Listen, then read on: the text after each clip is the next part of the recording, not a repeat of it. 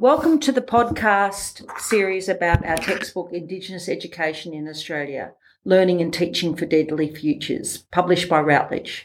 This podcast series is hosted by Marnee Shay and Rhonda Oliver.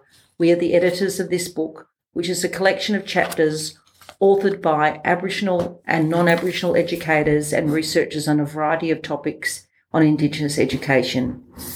Today, we acknowledge the traditional owners of the land this podcast is recorded, the Whadjuk Noongar people, and the lands of the people where listeners are tuning in from today.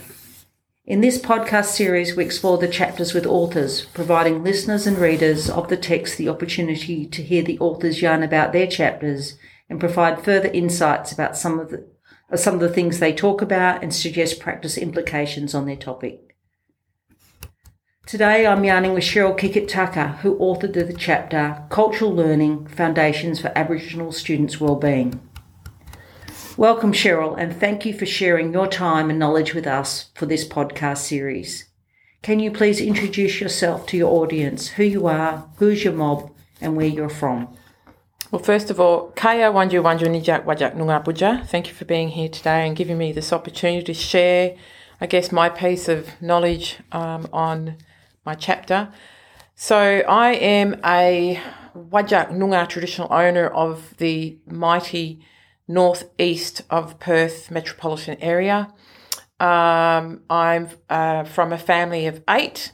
I'm in the middle of that family of eight. I have three children of my own, and I've married an Unulada Wali and Wangatha man from the northeast goldfields. So our children have five Aboriginal identities rolled up into one.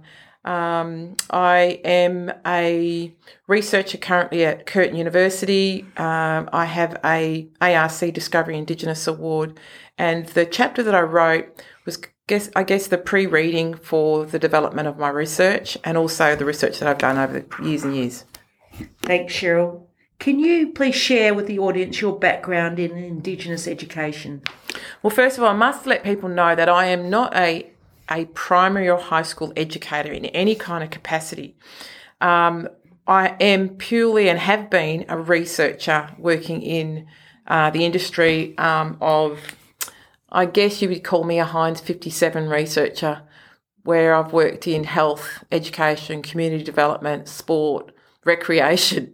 So it's across the board, and I have a very holistic lens in working with our people, and well-being and identity and self-esteem have always been the priority areas for the work that I do.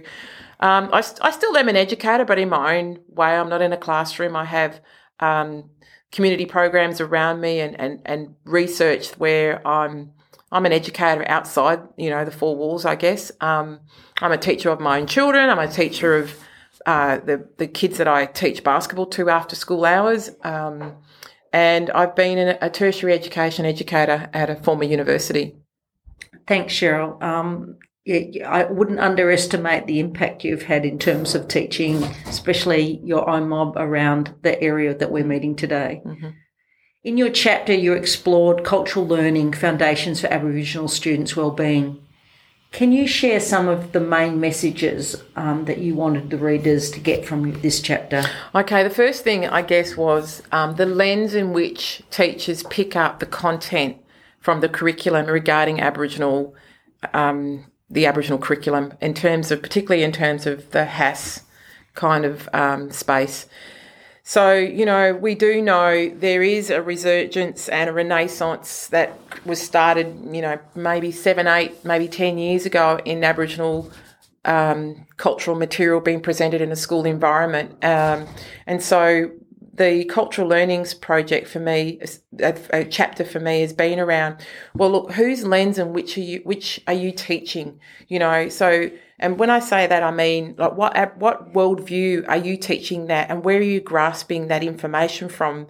So you need to have a look at if you're a non-Aboriginal teacher, probably need to have a look at, you know, what sort of biases and what sort of challenges that you have, but also what are your strengths. So because everyone does do have strengths. So, and where are the gaps? You know, obviously there will be gaps because no one's perfect. So, and with those gaps in terms of um, looking at content to teach, we know there's a gap in particularly urban based Aboriginal lives and livelihoods. So the more material we have in that space, the better. So this project's really about exploring your own lens. what you bring into developing and also selecting material to teach your children. For instance, um, it's year 2020 and my kids are still coming home with uh, really dodgy learning material, um, like questions like, when did your family first arrive in Australia? And writing about uh, in Western Australia a localised event where you know, there were massacres and writing about massacres, but the document that was given to my daughter had Captain Cook on it and talked about a battle.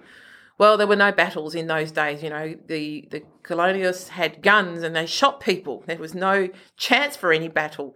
So there was those sorts of things. So you need to question that material. It ain't perfect, but there's obviously other material that you can get. But it really takes a really dedicated teacher to search that material and also to work alongside Aboriginal people in their classrooms to get the messaging right. So you've got a balanced view. When you get a balanced view, you get a balanced child, surely. Absolutely. Mm. Thanks, Cheryl. Um, are there additional practices you could recommend in in, in terms of um, cultural learning? Oh, I do. Look, I'm not sure what it's like on the East Coast or in other parts of Australia, so this is really localised here. But I do see, particularly in primary schools, the lack of Aboriginal engagement in not only decision making and leadership at these schools, but walking alongside teachers in presenting some of the material that they're that they're you know showcasing or um, doing on a, on a weekly basis when it comes to Aboriginal education.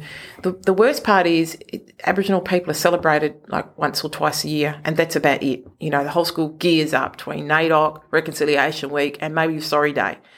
But there's nothing else that's um, celebrated um, regularly and taught um, in a space that, that's working closely alongside the Aboriginal community in that in that school. You know, they might come to those events and then that's about it. It's a real passive kind of participation.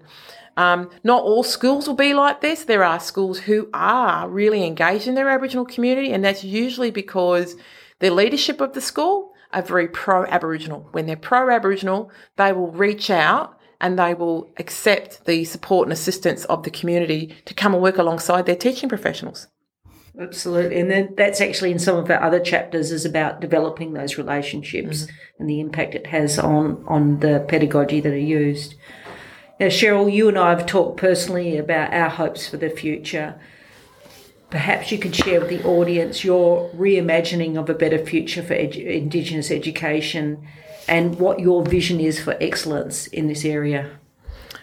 I think I'd like to start off with the excellence idea, and I would love for us as educators, policymakers, and practitioners, and the leadership teams at schools and education departments to actually refocus their lenses to see children as gifted, children who are strength based. That uh, yes, okay, they may come from really challenging backgrounds, but my by golly, if you if you shine them up a little bit, they're like diamonds in the rough, you know. But it takes a really kind hearted, generous, well, you know, well sort of developed person who's got the time and the energy uh, and the good heart to reach out to make those connections with those children.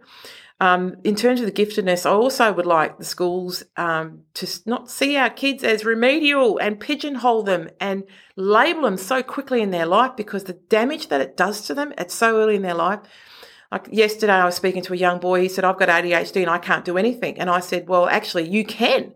You know, you aren't defined by your ADHD. You are you. You're an amazing child. You've got so much to give. You could be the next prime minister of this country. I mean, his eyes lit up. We as educators are beacons for people. We have to light a pathway, but we've got to help our families and our kids and even our staff to reimagine the horizon at the end. We don't stipulate what that horizon is. We help light the pathway so our families and kids can see that horizon themselves and grow and learn and educate, but always with a good heart.